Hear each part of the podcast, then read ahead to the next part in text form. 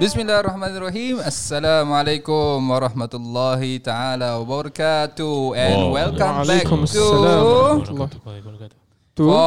Heaven Scene. Eh, awak mahu tak sambut dah? Dewan katawan. Dewan katawan. Okay.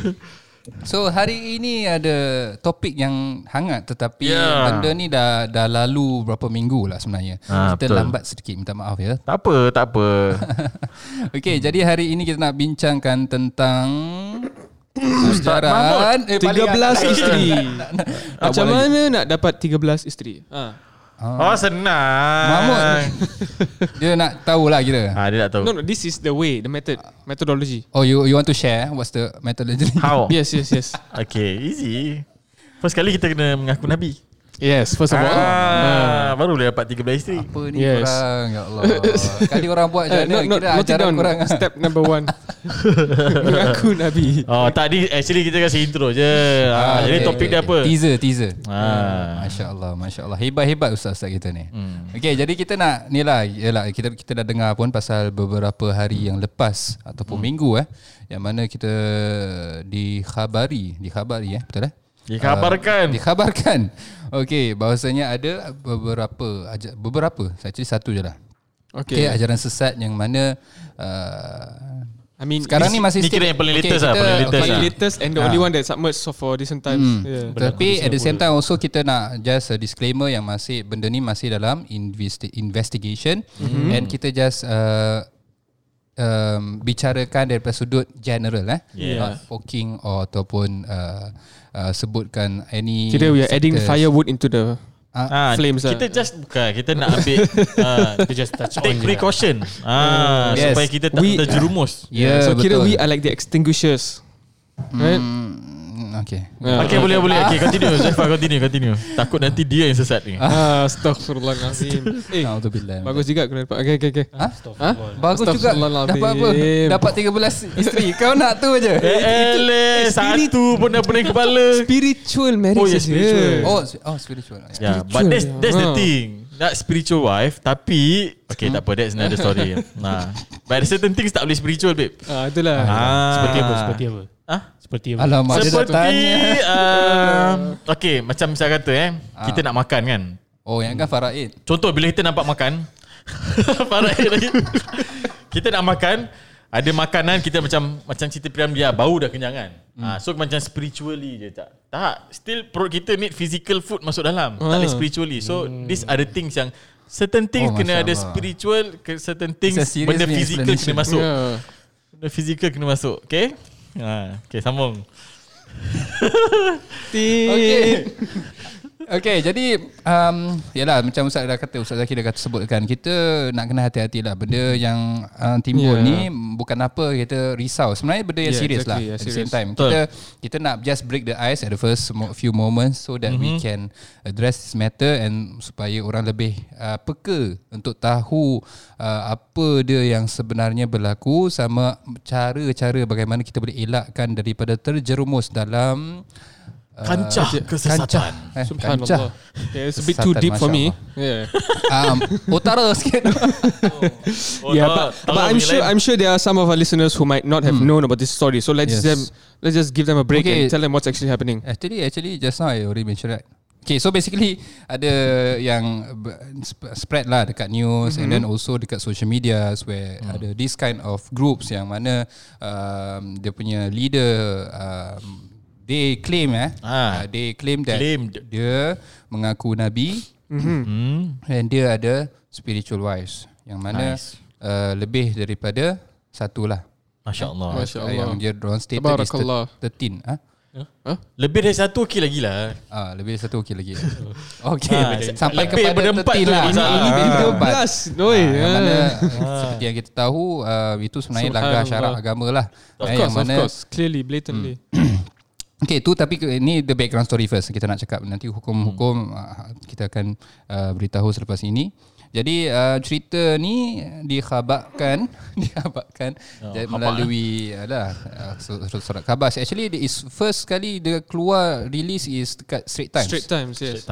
Bukan Khabar Melayu pun. Jadi tu yang buat kecoh sedikit, yang mana sampai ramai orang address, kenapa minta maaf kata Muis tak address and so on and so forth. And itulah yang kita dengar beberapa minggu yang lalu. Muis telah adakan beberapa khutbah, kemudian beberapa statement dikeluarkan supaya orang tahu apa yang sedang berlaku dan bagaimana kita nak elakkan diri kita daripada terjerumus dalam kancah kesesatan. No, dah pakai buat kancah. Yeah. And this is not something new, right? This has been going on since the time of Nabi sallallahu alaihi wasallam pun. Betul. Baru je. Dulu dah ada dah. Wafat. Zaman Nabi tu je dah ada berapa banyak dah nabi palsu. Nama dia mutanabi.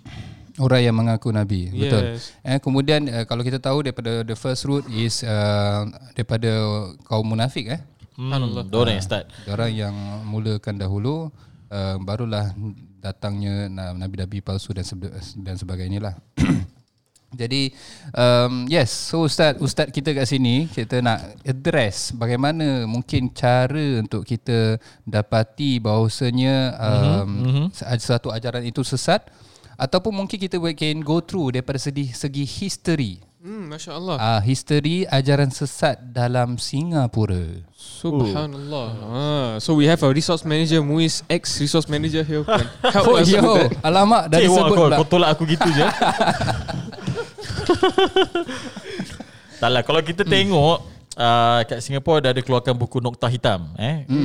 Noktah Hitam ni is a compilation of kira ajaran-ajaran sesat yang pernah ada di Singapura. Ada yang dah tak ada lagi pun. Bukan ilmu hitam pasal ilmu hitam kan. Ilmu hitam pun ada juga. Because juga dalam buku tu dia ada some visual tentang ajaran sesat macam mana, lepas tu sihir macam mana. All those things memang semua ada kat dalam. So if you want to get that book, anyway dekat Muis pun ada dia punya publication pun boleh download kan? Boleh. Is it available online? Tak full. I think kalau nak full kena pergi sana resource center betul. Yang actually minta Muis je, susunkan oleh Ustaz Akil. Minta Muis je. Okay. But buku tu tak adalah complete. Dia cuma ceritakan tentang ajaran sesat dekat Singapura ataupun amalan-amalan yang tak betul dekat Singapura. Singapura ni negara kecil je, and the resources maybe a bit macam sikit.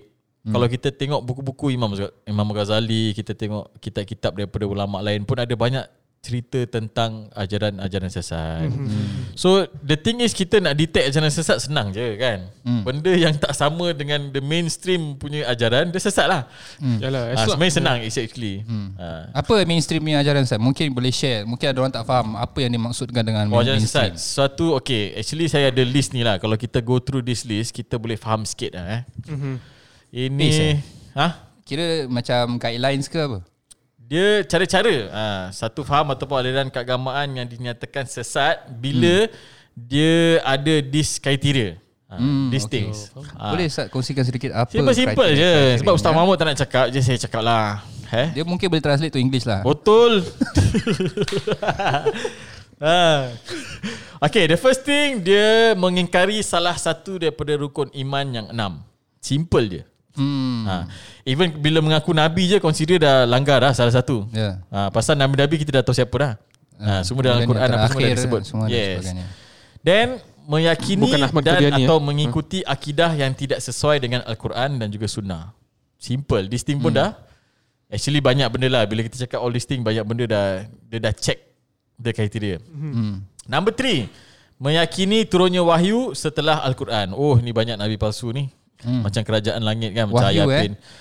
Maybe kita boleh Ustaz boleh jelaskan sedikit. Mungkin Ustaz Mahmud boleh jelaskan sedikit lah apa tu wahyu dan kepada siapa sahaja diturunkan wahyu. Mungkin kita just anggap pendengar kita tak semua tahu, mungkin wahyu tak tahu. Jadi kita nak sampaikan apa sebenarnya wahyu. Well, wahyu is actually divine revelations from Allah Subhanahu Wa Taala.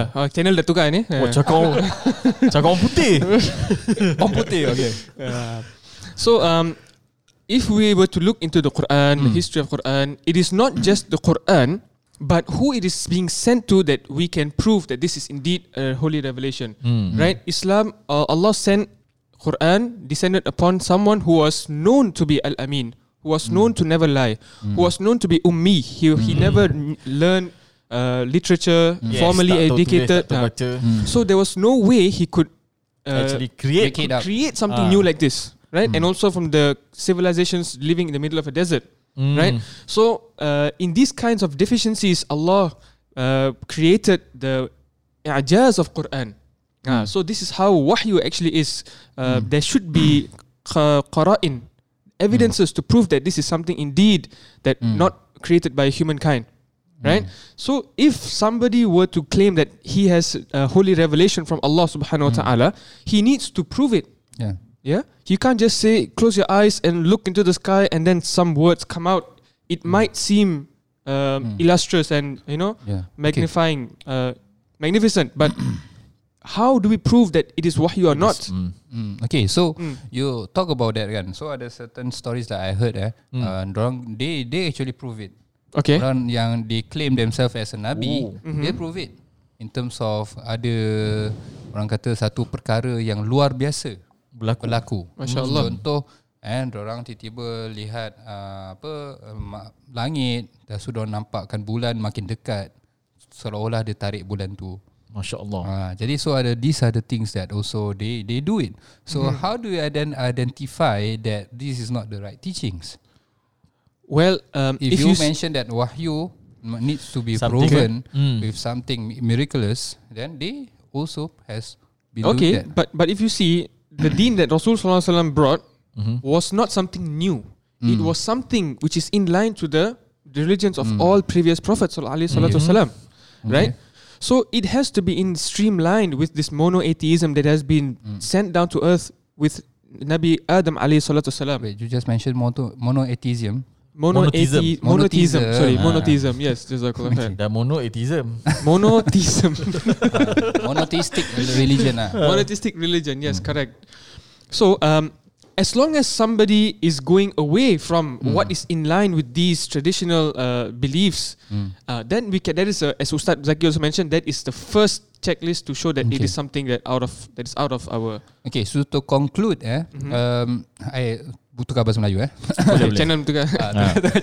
So to conclude, senang kata, wahyu ni adalah suatu message yang diturunkan oleh Allah SWT kepada orang-orang yang terpilih, iaitu yang kita sendiri tahu orang yang terima wahyu adalah seorang nabi. Yes. Kemudian mukjizat Al-Quran ataupun selalunya kalau sekiranya Allah turunkan Al-Quran kepada Nabi Muhammad sallallahu alaihi wasallam sebagai contoh, kemudian Nabi sallallahu alaihi wasallam ada beberapa mukjizat yang terkandung ataupun Al-Quran sendiri ada beberapa mukjizat yang mana to prove that ini adalah message yang betul disampaikan oleh Allah Subhanahu Wa Taala kepada nabi-nabinya yang terpilih. Okay, and kemudian in order for us to identify that it is not selain daripada wahyu ataupun how do we identify ni betul-betul wahyu yang diturunkan kepada Nabi adalah kita tengok message yang nak disampaikan. Jadi kalau sekiranya selepas ditunjukkan benda tu ataupun wahyu tu perkara yang betul dan sebagainya, kemudian sekiranya message dia melanggar syarak. Kemudian selepasnya kau dah nampak ni, aku dah tarik bulan dan sebagainya, aku dah tunjukkan kau keistimewaan aku, maka percayalah aku sebenarnya seorang nabi. Wow. Jadi ini adalah langkah syarak pada zaman sekarang lah. Tentunya kita tahu kepercayaan kita adalah tiada nabi selepas Nabi Muhammad sallallahu alaihi wasallam. That is very clear.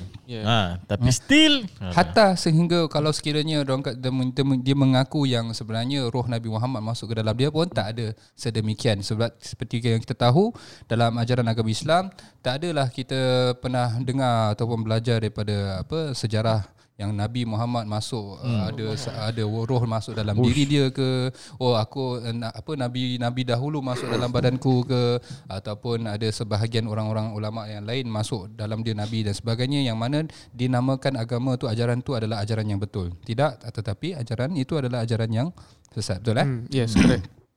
So these are the things that we need to clearly proof dan hati-hati. Balik kepada Ustaz, ciri-ciri yang perlu kita hindari, Ustaz Zaki. Mungkin Ustaz Amirul Fahmi kat sini. Alamak, Ustaz Amirul Fahmi, mungkin berikan kita sedikit pandangan. Apa pendapat awak selepas awak dah dengar cerita ni ataupun dah dengar tentang khabar tentang ajaran sesat ni? Apa dan mungkin awak boleh kongsikan kalau ada pengalaman? Tak ada pengalaman lah. Menjadi bukan pengalaman ikut, tetapi pengalaman nampak. Bekas pengikut ajaran sesat ke apa ke tak ada. Tak, tapi what I can share is macam apa yang Ustaz Uzaifah nama dia. Uzaifah. Kesian. Terlupa nama. Dia ingat Jepa je. Tak ada Nabi yang datang selepas Nabi Muhammad sallallahu alaihi wasallam. Kecuali Nabi Isa lah. Tapi itu Nabi Isa turun. Oh, that was kira last kali. Last kali. And macam itu pun dalam is still under the religion of Nabi Muhammad, kan. Ya, betul. Sallallahu alaihi wasallam. So and also tu macam point yang paling clear lah.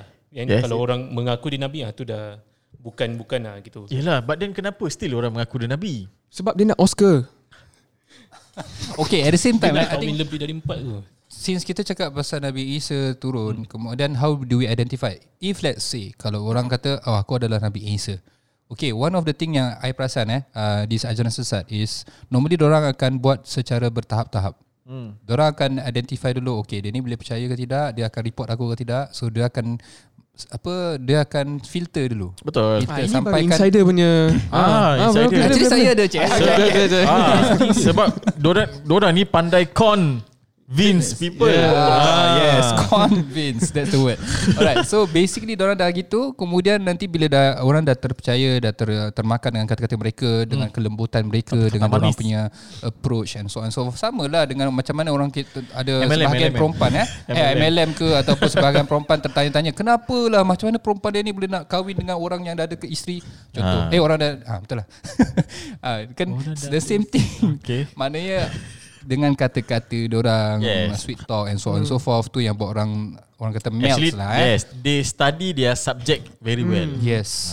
So bila dah sampai kepada satu tahap, barulah dorang akan mengaku Nabi. So lagi senang untuk dorang percaya selepas apa yang dorang buat daripada dorang tiba-tiba terus mengaku Nabi. So in order for us to identify, I guess kalau if let's say Nabi Isa dah turun pun, Nabi Isa tak akan bertahap-tahap. Nabi Isa akan announce.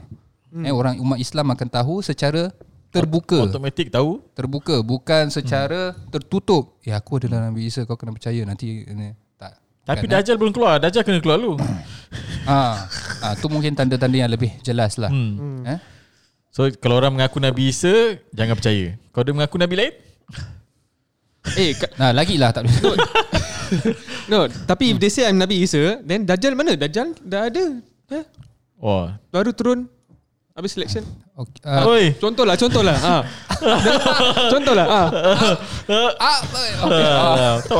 Kau ni janganlah main pandai Tetapi Dajjal kan buta mata sebelah. If they can fake to be Nabi Isa, they can also fake another Dajjal of course lah. So it's game makes the game harder tau. So even kalau kita tengok kat Malaysia, banyak nabi-nabi palsu ni semua. Actually dia influence very kuat tau.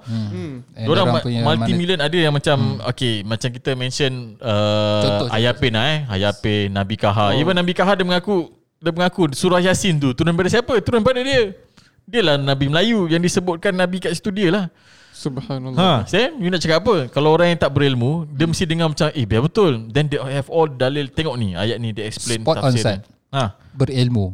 I think that's one of the ciri-ciri ataupun that's one of the guard perisai untuk kita elakkan daripada terjerumus dalam kancah kesesatan. Subhanallah. Benda mesti gitu. Kalau sebut kancah kesesatan, macam apa, crime watch sikit lah. Apa kalau Melayu jejak jenayah. Ini jenayah juga actually. Yalah, jenayah sesat is a crime juga. Yeah, true. Yes, unless it's a business. Actually ajaran sesat pun banyak affiliated with business. Banyak kalau kita tengok kat Malaysia, Tuhan Harun, berapa banyak bisnes dia buat. Dia dapat wealth from there. And from bila dia dah kaya, dia ada banyak aset apa semua, orang lagi percaya. Betul. Kemudian nanti dia akan cakap macam kau tak apa, kita doa aje nanti supaya aku akan berikan korang kekayaan sebenarnya. Tengok lain tak boleh tolong, apa dia orang boleh tolong? Tak ada, aku boleh tolong kau. So ini adalah satu perkara yang perlu kita elakkan juga. Sama selain daripada miskin ilmu, miskin kekayaan pun satu benda yang kita perlu hati-hati. Dia dah miskin ilmu, dia miskin kekayaan. Macam mana? Kesian lah, kesian. Miskin dan duit miskin lah, memang tak kaya. Miskin harta. Miskin harta. Yes, that's the word. Thank you lah. Okay. So macam contoh kalau walaupun Nabi Muhammad SAW kata apa, orang yang akan terawal masuk syurga bersama kau adalah orang-orang miskin. Tetapi kita tahu orang miskin punya ataupun miskin harta ni pun ada vulnerable stage. Yang mana to the extent, if let's say lah, memang kesian kalau sekiranya dorang macam contoh betul-betul dah usaha, dorang ditimpa dengan kesusahan dan sebagainya, dorang syaitan, iblis, satu dia punya antara matlamat dia untuk putuskan asa dia macam mana cakap, bikin orang putus asa putus asa kan. Kita buat orang putus asa lah. Jadi iblis atau syaitan ni dalam antara matlamat dia buat orang putus asa. And also easy for them to tempt them, to give them temptations because orang tak ada kan. Betul. So bila macam begini keadaan, jadi orang kadang-kadang macam aku dah doa tak makbul pun dan sebagainya, sedangkan memang Allah SWT mungkin suka dia doa. Allah nak dengar dia doa lagi dan lagi. Sebab itulah Allah jadikan keadaan dia semikian. Kalau bayangkan kalau sekiranya dia mungkin, kalau Allah berikan dia kekayaan, mungkin dia jadi orang dia yang lupa tak doa kepada Allah SWT. Sebab tu Allah letakkan tu antara hikmah yang kita boleh fikirkan lah. Jadi I think this is also one thing yang kita nak kena jelaskan sama hati-hati lah. Bukan maksudnya kekayaan, kemiskinan tu buruk ataupun kemiskinan tu baik je. Tetapi kekayaan pun bukan semuanya buruk dan kekayaan pun bukan semuanya baik juga. So any extremes are also something you should be careful of. Yeah, so balance is the key. Exactly. So Ustaz, any lagi Ustaz, sambung, over? Sambung. Yes. Next show pula korang cakap. Okay, tadi pasal wahyu then after that dia mengingkari the authenticity of the Quran. Dia cakap Quran ada tak betul. Macam tadi kan, macam Nabi Kahar tu kan, dia cakap Quran tu turun pada dia, padahal obviously tapi dia tak mengaku Quran tak betul. Dia membetulkan Quran tu betul. Membetulkan lagi kerana dialah Nabi. Saya rasa in this term salah tafsiran lah. It's also salah tafsiran is the next one. Dia buat satu penafsiran yang tidak berdasarkan kaedah-kaedah tafsir. So kalau kita tahu tafsir dia ada apa, biro'i lah, apa maksur lah, apa semua. Dia punya kira tahap lain lah. Ustaz Amirul lagi bila sebutkan all that terms that. Maybe you can also explain sebab kita ada pendengar-pendengar yang tak masuk kuliah. Tak cuma the thing is tu antara kaedah-kaedah tafsir lah. Cuma yang pendengar kita, you just need to know yang dalam kita nak menafsirkan sesuatu, dia ada banyak cara. Bukan senang-senang macam kita tengok translation, lepas tu maknanya macam ni. That is the only meaning. It's not necessary. Sebab nak tafsirkan mesti ayat Quran dengan ayat Quran dulu, lepas tu ayat Quran dengan hadis, lepas tu dengan ijma' ke apa semua. All those things. Masya-Allah, ulama-ulama zaman dahulu dah buat untuk kita semua ni. Kita tak payah nak susah-susah. Jangan kita nak memandai-mandai tak nak ikut ulama. Kemudian kita kata, kita ada Quran sama hadis, kita ikut je lah. Tak payah ikut ulama. Ulama ni siapa? Ulama ni pun banyak dosa dan sebagainya. Astagfirullah. Sedangkan true, but it's true. Memang sebab kita tahu lah, ulama pun adalah manusia yang biasa. Tapi kalau kita tengok Nabi Allah SWT punya wahyu dalam Al-Quran, Allah sebutkan apa? Innama yakhshallaha min ibadihil ulama. Jadi kat situ kita tahu yang ulama, kalau orang tu alim dan betul-betul dia amalkan apa yang dia pelajari, insya-Allah dia lah yang paling terdekat dan paling takut kepada Allah Subhanahu wa taala. So dah termasuk sekali dah kategori tu. Mengingkari Al-Quran, the authenticity of hadith, cakap. Lepas tu menghina ataupun melecehkan ataupun merendahkan para nabi dan rasul. Allah. This thing, I think so far yang nabi-nabi palsu ni tak adalah merendahkan, cuma diorang menghebatkan diri diorang. Seolah-olah lebih hebat daripada nabi-nabi terdahulu. Ini ada termasuk beberapa aliran fikiran yang perlu kita address juga. Contoh, saya rasa satu perkara yang tidak baik yang berlaku antara perbezaan pendapat adalah mencela ataupun melekakan ulama-ulama yang tidak sependapat dengan sebahagian golongan. Itu pun adalah satu perkara yang tidak baiklah. Sebab kita tahu hatta orang yang bukan agama Islam pun Allah SWT sebutkan dalam Quran, jangan kita mencela ataupun mengutuk mereka. Itu pun antara ciri-ciri ajaran sesat. Saya. Saya memang tengah tunjuk dia tadi. Taklah, kira menghina, mengkafirkan sesama Islam, this is part of the criteria lah.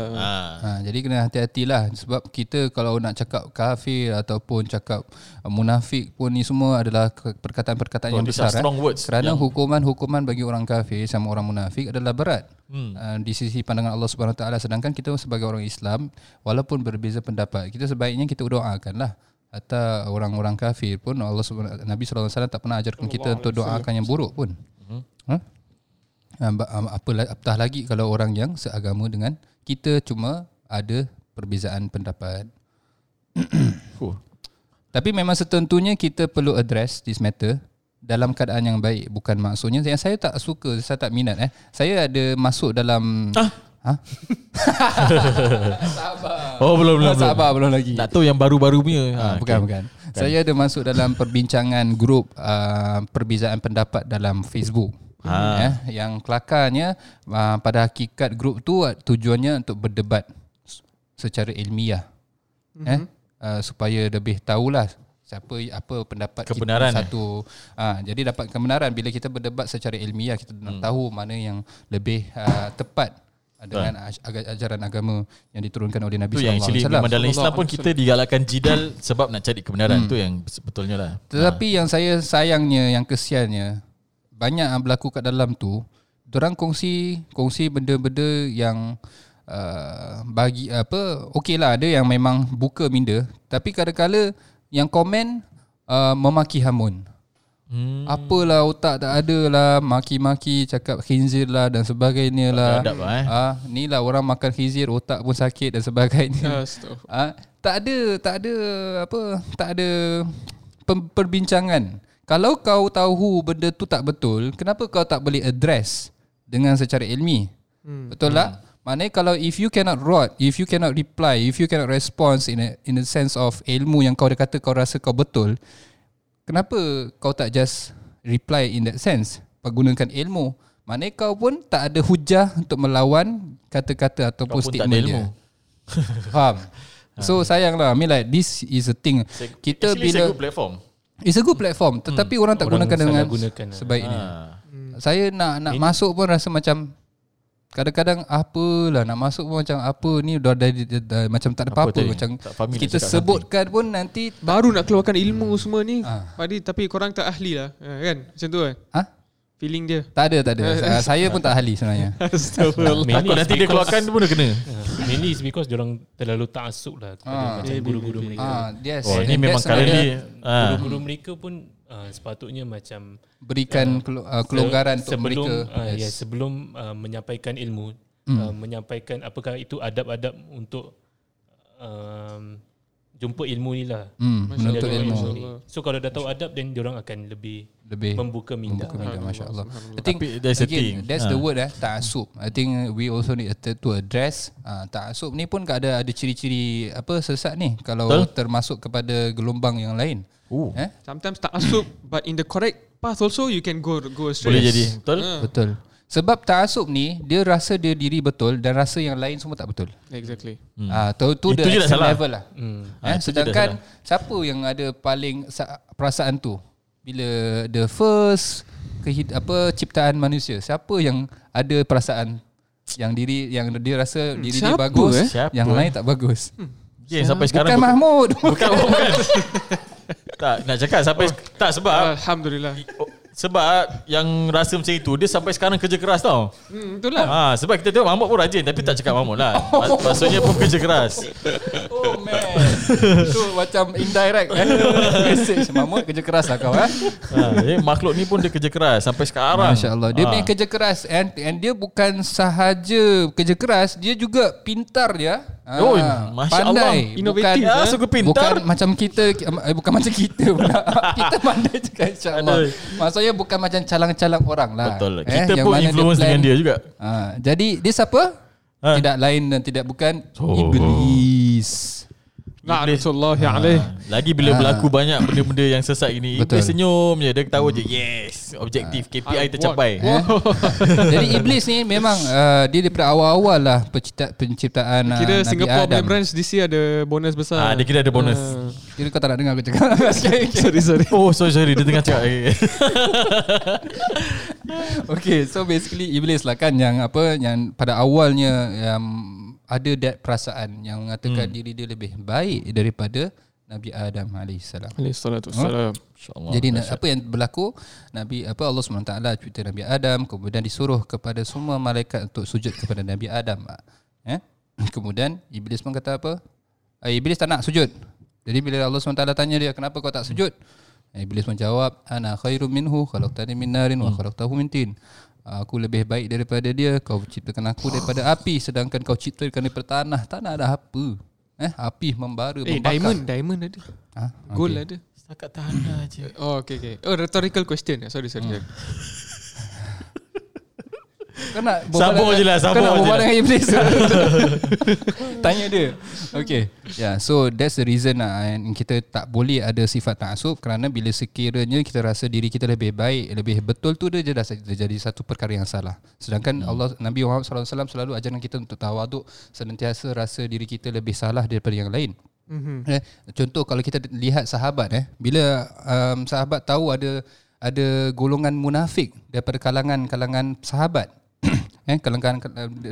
bukan kalangan sahabat lah, tapi ke dalam waktu Nabi sallallahu alaihi wasallam, sampai to the extent that Sayyidina Umar tanya kepada Nabi Muhammad, adakah aku daripada kalangan munafik? Nampak dia dampak diri dia sebagai orang yang banyak buat salah ke, ataupun dia nampak diri dia taklah macam hebat mana, tak rasa macam alah aku tentunya bukan munafik, dua orang lah ni. Dia tak rasa gitu, tetapi dia rasa diri dia yang munafik. Jadi ini adalah satu perasaan yang kita perlu ada daripada diri kita. Bukan kita rasa kita lebih baik, lebih yang paling banyak buat amal ke, dan lebih banyak ilmu ke dan sebagainya. Tetapi orang kita perlu rasakan diri kita yang kita ni banyak dosa, kita banyak buat salah dan sebagainya. Jadi bukan dengan sebab itu kita makin lalai, tetapi dengan sebab itu kita makin dekatkan diri kita kepada Allah SWT. Yeah, untuk that's the important part. Yes. Dapatkan pengampunan daripada Allah SWT.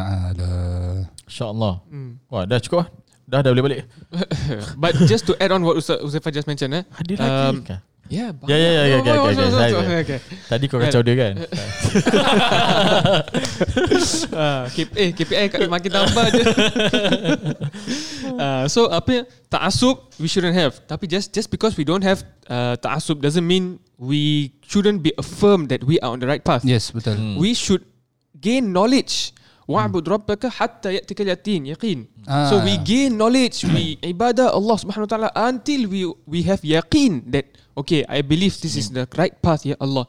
Masya-Allah, you just mentioned about that ayat, and that ayat pun ada ajaran sesat cakap pasal ayat tu. Subhanallah, ya. Wa'bud rabbaka hatta ya'tikal yaqin. Maknanya sembahlah kepada Tuhanmu sampailah kau dapat keyakinan kan? Kalau kita nak salah tafsirkan, maksudnya kalau kita dah ada yakin tak payah solat.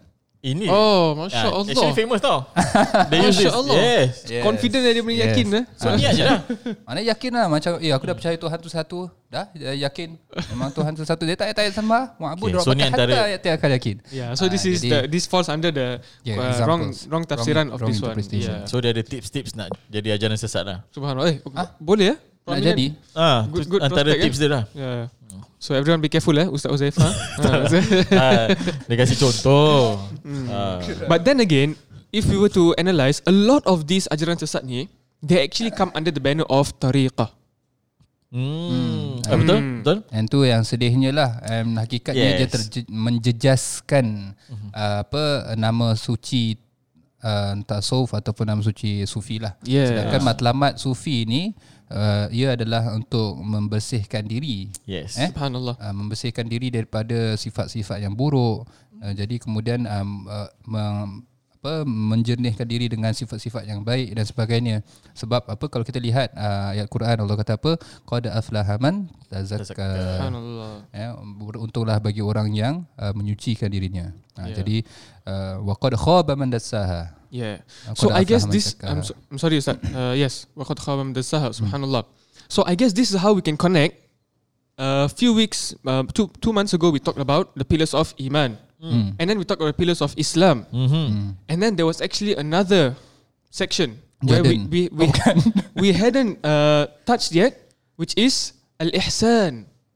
Oh, from the hadith. Yes. So from that hadith where Jibril alaihissalam came to Rasulullah sallallahu alaihi wasallam and asked the three questions, the famous questions. The third one is actually wamal ihsan. And then what was answered? An ta'budallaha ka'annaka tarahu fa in lam takun tarah fa innahu yarak. So to worship Allah as if you were able to see him. But if you were not able to, or you won't be able to, then make sure you know that Allah is indeed watching you when you do whatever you're doing. So this actually, under this ihsan is where we have the discussion of tariqah and all of these tasawwuf and tazkiyatul qalb. And because it is not defined, if you look at the first two questions, Mal Islam, what is Islam, what is Iman, it is defined. It is 5, it is 6. Yes. So Islam is not more than 5, not less than 5. Islam is, sorry, Iman is, and Iman is not more than 6. Masih salah. And Iman is not more than 6, not less than 6. It's only 6 defined. But Ihsan, when you come to this question, is it defined? No. It is a concept. So there can be so many different tributaries could be created. This is where we have so many different tariqas. And because of the lack of understanding or because of evil intentions, sometimes wrong tariqas also agendas. Comes up. Yes, personal agendas, for example, or business, financial reasons. Yes. So tariqas asad comes up due to this. There's a saying, man tafaqqaha walam yatasawwafa faqad فقد تزندق لا هذا تصوف وفقد تنف ولم تفقه تزندق. Dia ada di saying tau. Maknanya apa? Kalau orang yang berfikir kemudian tak bertasawuf, maka dia adalah, dia punya gelaran dia saya tak ingat. Kemudian orang yang bertasawuf tapi tak berfikir, maka dia akan jadi jatuh zindik. Kemudian kalau orang yang ada dua ni lah, maka dia akan capai hakikat. Kepercayaan yang betul dan kefahaman yang betul lah. Jadi ni dua perkara yang nak kena kita. Zindik tu maknanya atheist. Zindik tu maknanya tak bersyariatkan agama yang betul lah. Maksudnya langgar. Banyak yang ajaran sesat dia masuk bila dia tasawwafa tapi dia tak tafaqaha. So let's qaul Imam Malik radhiyallahu an, man tafaqaha wa lam yatasawwafa faqad tafassaqa. Maksudnya so, dia belajar tentang syariat agama tetapi dia tak mampu untuk menahan daripada membuat maksiat dan sebagainya kerana tidak mampu menyucikan diri. So faqad tafassaqa, he has become fasik. Wa man tasawwafa wa lam yatafaqqa faqad tazandaqa wa man jama'a bainahuma faqad tahaqqaqa. And whoever gathers between those two, tafaqaha, he learns the knowledge, the theory behind Islam, and he also tasawwuf, he also spiritually cleanses himself, right? Then maka telah capai that is the correct haqiqah that's supposed to be reached. Subhanallah. Masya-Allah. So if for those who are interested in learning about this subject, about tariqah, we have our monthly syarahan coming up. Dahsyat. Kan ada tariqah nak buat. Ingat buat tariqah baru. Aku seram juga dia ni. Tapi kita tak buat tariqah baru. We are following existing tariqah of Sheikh Abdul Qadir Al Jilani. The grand wali of Allah, Sheikh Abdul Qadir Al Jilani. So, how did he gain such an honored rank? What was his tariqah and how and why do we commemorate him? To understand more about these questions, inshallah, join us on this 25th of November. Wednesday night, 8:30 p.m. inshallah, we'll have the Sharahan led by Ustad Muhammad Mukhtar bin Habib Muhammad. And after that, immediately at 9 p.m. we will start the Qutbiyah Majlis, the Grand Qutbiyah Majlis in the month of Rabi' al-Akhir, inshallah. Where is this happening, Ustaz? This is happening online. You can find it via, the advertisements will be up in our Facebook and Instagram, and we will also be Facebook live on that day as well. I see. Actually pasal Syekh Abdul Qadir Jalani pun ramai yang sesat because of that. Yeah, true, exactly. Sebab orang sesat because of that? Tak, because mendewakan ataupun terlalu memuja, idolizing. Much, exactly. That's the problem. Ta'asub, extremes in everywhere, any matter is a problem. Yes. Itu yang jadi masalah. So wa kadzalika ja'alnakum ummatan wasata. Dahsyat ni. Macam orang Singapura ni. Wasatiyah. Moderation in Islam. Yeah. Tu lah orang Singapura. Bukan Malaysia. Tu isteri dia. Salah. Personal information. Okay. So I think alhamdulillah pasal kita touch on ajaran sesat ni, I think we have covered a lot. Benda dia memang takkan habis kalau kita nak ceritakan pasal ajaran sesat lah. But I think it's good that kita we identify ataupun we will talk further next week tentang ajaran-ajaran yang memang sah sesat. Contohlah macam Murji'ah ke Baha'iyah, dia ada banyak Mu'tazilah ke, because even cakap pasal Syiah pun tak, ada yang mengkafirkan, ada yang kata sesat, ada yang kata ada tak, ada yang still kalau mati we mati as a Muslim. So these are the things yang kita kena address about this. It will be good next week kita ada Ustaz Fahmi. Sampaikan semua. Allah Masya-Allah, ilmu Ustaz luas Masya-Allah. By the way guys, maybe we, before we end this, can we just like nicely conclude? Tak boleh. Terjatuh dah. Nicely conclude. Okay, macam mana kita sebenarnya nak jaga diri kita daripada terjerumus dalam kancah kesesatan. Oh dahsyat. Masih Masya-Allah. Saya suka boleh cakap kancah kesesatan. Very nice. His deep voice. Okay. So tadi Ustaz ada bincangkan beberapa karakteristik dia kan. So I think first and foremost yang paling terpenting sekali adalah ilmu lah. Ilmu itu membuat orang daripada tak tahu jadi tahulah. Subhanallah. Jadi ilmu ni orang kata apa, Allah SWT sebutkan dalam Quran, kul hal yastawi allazina ya'lamuna wal ladzina la ya'lamun, adakah sama orang yang tahu sama orang yang tak tahu? Jadi itu ada satu perkara yang kita perlu ambil berat, ilmu. Allah sebab tu hadis Nabi SAW mengatakan talabul ilmi faridatun ala kulli muslim wa muslimah, dia kata muslim ada muslimah sekali ditambah, maksudnya menekankan bahawasanya kewajipan tuntut ilmu itu wajib ke atas semua orang yang digelarkan nama Islam, each and every individual. Yang ditafsirkan ataupun difahamkan ilmu yang di situ adalah ilmu kefahaman ilmu agama yang betul.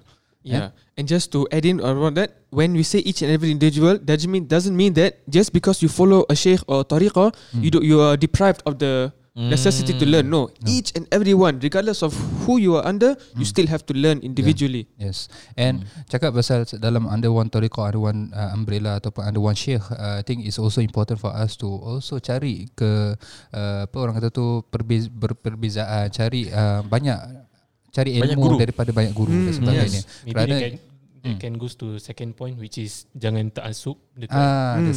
Satu guru saja ataupun open minded. Betul. Jadi maksudnya apa? Jangan ta'assub, maka kita cari ilmu tu biar luas, biar cari ilmu tu dengan berbagai guru. Sebab kalau kita nak betul-betul cari ilmu, memahami ilmu, itulah macam mana dilakukan pada zaman dahulu, ulama-ulama yang terdahulu. Imam Syafi'i belajar dengan beberapa ulama zaman dahulu, bukan hanya di tempat tinggal dia. Daripada permulaan dia tinggal dia cari ilmu di Iraq, kemudian di Mesir, kemudian di Madinah. Kemudian Allah, bukan satu negeri satu guru, tapi berpelbagai guru. Yang itu yang kita perlu ambil contoh. Maksudnya kita cari kesenimbang. Tak tahu tanya. Sorry, wrong department. Ustaz Huzaifah yang kena sing. Sambung. Aku nak dengar ni. Jarang-jarang dengar je nyanyi. Utlubul ilma walau fi Indonesia. Oi. Tukar lagi. Bahaya ni. Tukar hadis. Bolehlah Indonesia, carilah mana-mana negeri Islam. Itu hadis Nabi SAW yang mana Nabi kata kepada sahabat, utlubul ilma walau fi Sin, maknanya carilah ilmu sampaikan kepada China pun. Maksudnya apa, carilah ilmu ke mana-mana. Maksudnya jangan kita spesifikkan satu tempat sahaja, tetapi cari kita ke mana-mana kita dapat mampu untuk cari ilmu. Itu kepentingan untuk kita cari ilmu. Baik, kemudian yang selain daripada itu, kita nak tahu ajaran itu benar ataupun tidak, kena pastikan bahawasanya ajaran itu tidak melanggar syarak. Contoh yang paling ketara sekali yang tadi Ustaz sebutkan pada awal, beberapa yang ciri-cirinya pasal adalah Quran, melanggar sunnah, rukun Islam, rukun iman, sama rukun Islam. I think this is enough for us to tahu yang dia betul-betul sesat. Simple. The moment they make haram become halal, that is a big no. Betul. Jadi itulah sedikit sebanyak kita dapat kongsikan pada hari ini. Selain daripada itu, of course, kalau kita punya podcast ni tak dapat nak merangkumi segalanya, maka carilah research, carilah guru-guru yang bertauliah. Senang, tak tahu, sekarang tanya. Subhanallah. Alhamdulillah di Singapura pun kita ada ERS system. Jadi sekiranya kita tak pasti dengan sebahagian apa ustaz dan sebagainya, bolehlah kita cari nama mereka. Bukan kerana kita kata kurang adab, tetapi ini adalah hak kita untuk kita cari ilmu yang betul. Tak tahu tentang agama, tanya ulama, tanya asatiza. Bukan tanya businessman. In kuntum la ta'lamun. Nabi sallallahu alaihi wasallam Allah SWT sebutkan dalam al-Quran, fasalu ahla dzikri in kuntum la ta'lamun. Katanyalah orang yang yang ahli pada tempat kawasan tu, artinya ahli dalam in that field. Contoh kalau kita cakap pasal agama, kita cari orang yang ahli dalam agama. Kalau kita cakap pasal bidang engineer, kita cari dengan orang yang ahli dalam bidang engineer. In kuntum la ta'lamun. Tu that's the guideline. Wallahu a'lam bishawab. Janganlah tanya pakcik-pakcik korek-korek. Okey, bukan. Apa pakcik-pakcik tak ada ilmu ke? Bukan. Ada masya-Allah. Tetapi itulah kita nak kena tahu dia punya sumber-sumber tu biar yang tak, betul. Sebab dia atau cakap faham, dia bukan apa. Kadang cerita kedai kopi ni dia boleh jadi macam-macam. Tu yang nak nyanyi sebenarnya. Cerita kedai kopi. Apa lagi sambung? Tak tahu lagi. Dah lama tak dengar, so cerita kedai kopi ni dia boleh jadi macam-macam. Sebab kat kedai kopi ada banyak cerita tentang agama, tentang politik, tentang apa. Tapi dikira macam authenticity kita tak tahu betul ke tidak. Sebab dia setakat khabar and kita tak tahu siapa yang kita berbual tu. So cari, takkan semua orang pakai lanyard, saya ada ARS. Ada tag tunjuk kita dekat ke kad. Okay, ada, I'm ERS certified. Kita kena ada macam polis punya badge kan. Tampal kat dahi kan.